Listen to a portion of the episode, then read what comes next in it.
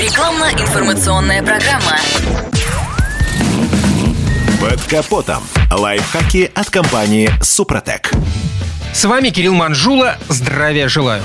Если вы думаете, что быстрее всего аккумуляторную батарею в автомобиле высаживают включенные во время стоянки габаритные огни, голосящая аудиосистема или сигнализация, то сильно ошибаетесь. Есть в машине гораздо более злые энергопотребители, в миг жирающие заряд АКБ. Между прочим, с наступлением тепла риски столкнуться с севшим аккумулятором не меньше, чем зимой. А все потому, что с повышением температуры усиливаются разрушительные процессы в батарее. Вода из электролита испаряется, пластины оголяются и портятся от концентрации кислоты, а пусковой ток падает.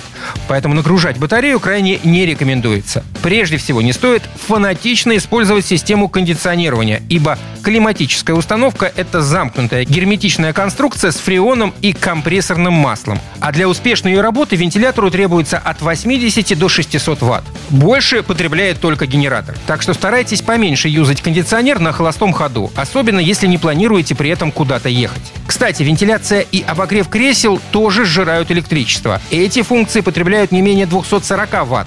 Поэтому специалисты тоже рекомендуют прибегать к их активации лишь точечно, а не использовать в перманентном режиме. Вы удивитесь, но даже обогрев заднего стекла в автомобиле обладает весьма солидными мощностными характеристиками – до 120 ватт. А значит, постоянно растапливать запотевшее окно на корме транспортного средства определенно не стоит.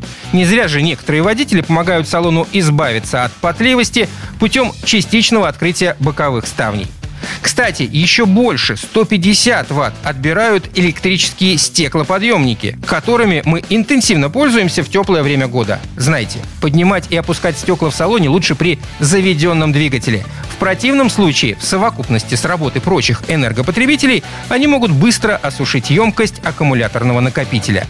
И, конечно, чтобы защитить аккумулятор, надо обязательно обрабатывать его клеммы силиконовым воском Супротека Прохим. Образуя плотную пленку, воск предотвращает попадание влаги к поверхности детали. Это позволяет успешно использовать его для защиты аккумуляторных клемм от коррозии. Может применяться также для наружной защиты других электроконтактов и разъемов после их подключения. На этом пока все. С вами был Кирилл Манжула. Слушайте рубрику «Под капотом» и программу «Мой автомобиль» в подкастах на нашем сайте и в мобильном приложении «Радио КП», а в эфире с понедельника по четверг в 7 утра.